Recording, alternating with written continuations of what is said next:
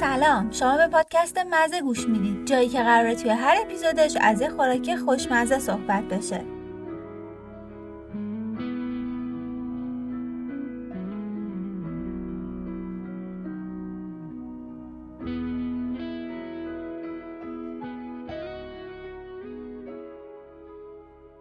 این قسمت می‌خوام راجع به یه خوراک ایرانی اصیل صحبت کنم شربت.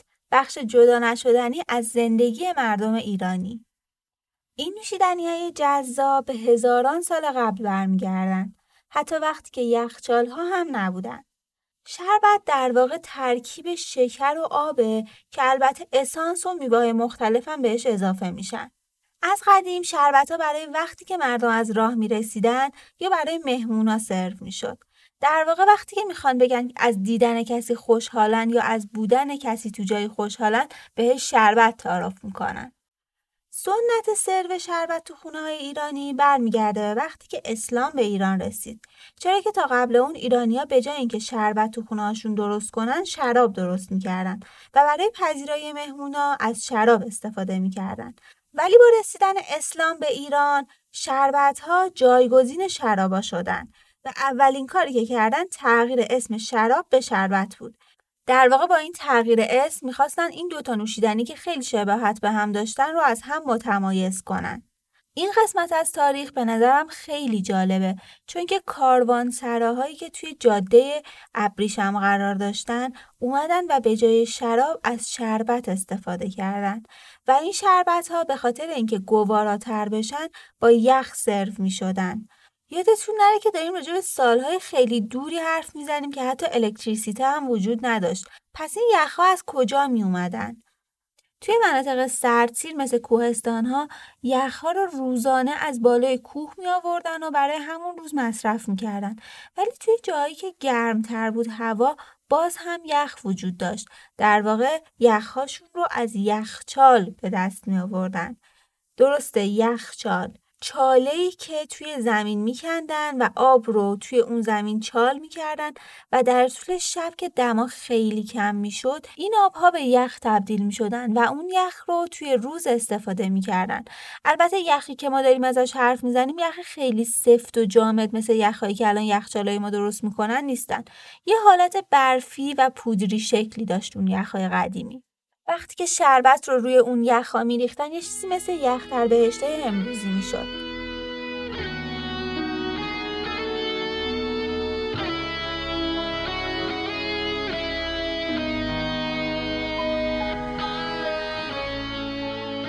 تجار عرب طرز تهیه این شربت ها رو یاد گرفتن و با خودشون این دستور غذایی خوشمزه رو به کشورهای مختلفی بردن. و البته هر جایی که بردن اسم جدیدی روی شربت گذاشتن. کشورهایی مثل اسپانیا، فرانسه، ایتالیا و لندن از شربت ما هنوزم که هنوز دارن استفاده می‌کنن و اسم شربت البته توی کشورهای مختلف همون شربت نموند و به شربت، سوربت، سوربتو، سوربی تغییر پیدا کرد. شربت ها توی گذشته فقط توی مراسم های شاد سرو می شدن مثل عروسی ها وقتی مهمونا می اومدن و شما بهشون شربت تعارف می کردین به این معنا بود که شما خیلی از اومدن اون فرد خوشحال شدید ولی کم کم با گذشت زمان شربت ها و آب میوه توی هر مراسمی چه شاد و چه غمگین برای خنک شدن سرو می شد. مثلا شربت های گلاب و زعفرون با تخم شربتی که همین الانه توی ماه محرم و به عنوان نظری هم سرو میشه. شربت نوشیدنی بود که حتی پادشاه ها هم از اون خیلی خوششون می اومد و هر پادشاهی یه نوع شربتی رو به شربت دیگه ترجیح می‌داد و آشپزهای دربارم سعی داشتن که شربت های جدیدی درست کنن تا اینکه ببینن کدوم یکی به ذائقه اون پادشاه بیشتر خوش میاد. حالا یه سری از شربتهایی که زمان هر پادشاه به لیست شربت قبل اضافه می‌شد و با هم ببینیم. شاه عباس اول آب و گلاب و صندل قرمز رو با هم دیگه مخلوط می‌کرد و به عنوان شربت می‌خورد. این صندل قرمز یه گیاهی که خیلی هم خاصیت داره. یه رنگ زرد زعفرونی رنگی به شربت می‌داد و خب خوشتمترش هم می‌کرد.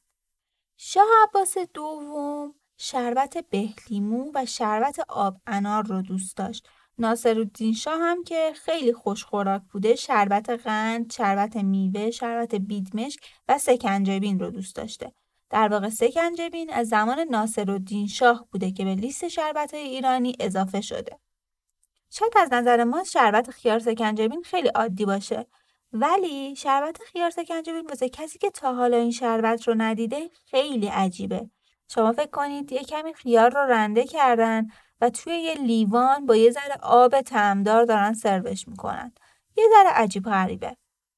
البته الان که دیگه detox ها اومدن و آبهای طعم‌دار شده با میوه ها اومدن کمتر این خیار سکنجبین مورد انتقاد قرار می‌گیره.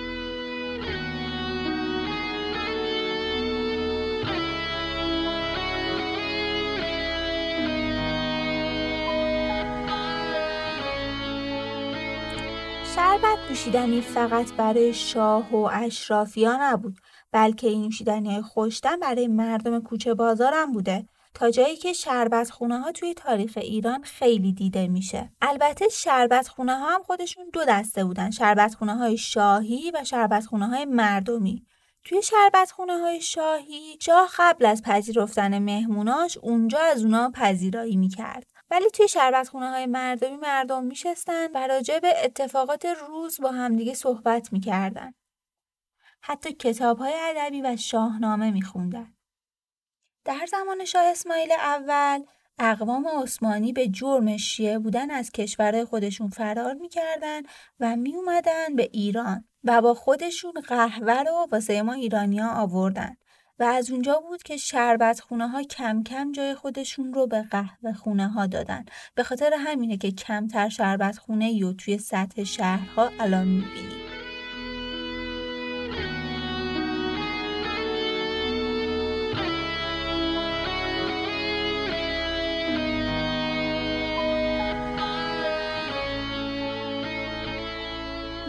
کتاب های قدیمی که از آشپزی ایران به مونده کتاب سفره اطعم است که سرآشپز مخصوص ناصرالدین شاه این کتاب رو نوشته.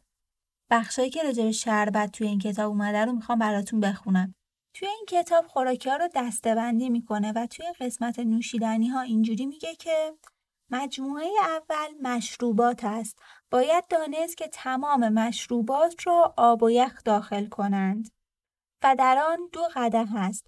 قده اول سکنجبین است و طریقه طبخ آن چنان باشد که شیره و شکر را در دیگ ریخته و به قدر کفایت سرکه داخل کرده و دو دانه نعناع تازه در آن انداخته و بجوشانند تا قوام آید و قوام آمدن آن آنچنان باشد که هرگاه یک نفر از آن را روی ناخن چکاند پایین نیاید و همانجا بماند لیکن باید تا می جوشد مفصل هم بزنند.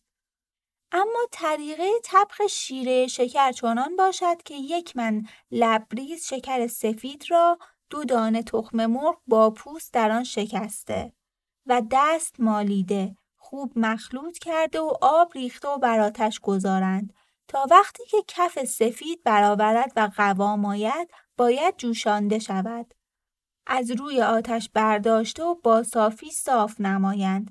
اما طریقه سفید کردن سرکه چنان است که قدری ماست داخل سرکه نموده و بر آتش گذارند و می جوشانند و سفیده تخم مرغ لط زده که کف شده باشد خورده خورده داخل آن نموده تا وقتی که مانند شیر بریده شود و باید بجوشانند و از صافی گذرانده و به بیرون ریخته و صافی را پاک نکرده و مکرر دوباره در صافی ریخته و چکیده کنند.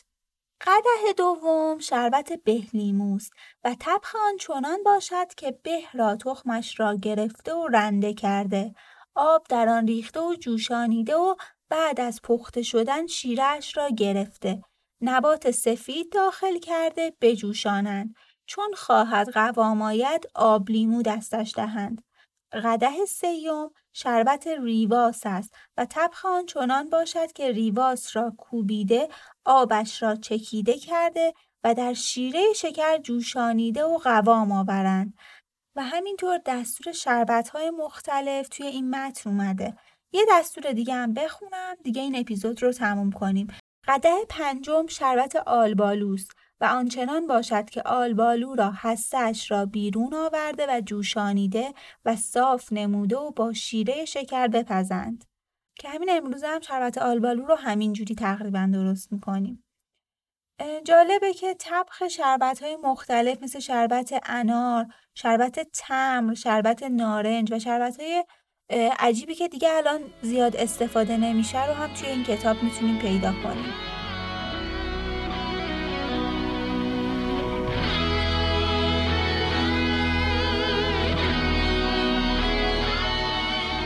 پادکست مزه هم توی ناملیک هم توی Castbox منتشر میشه.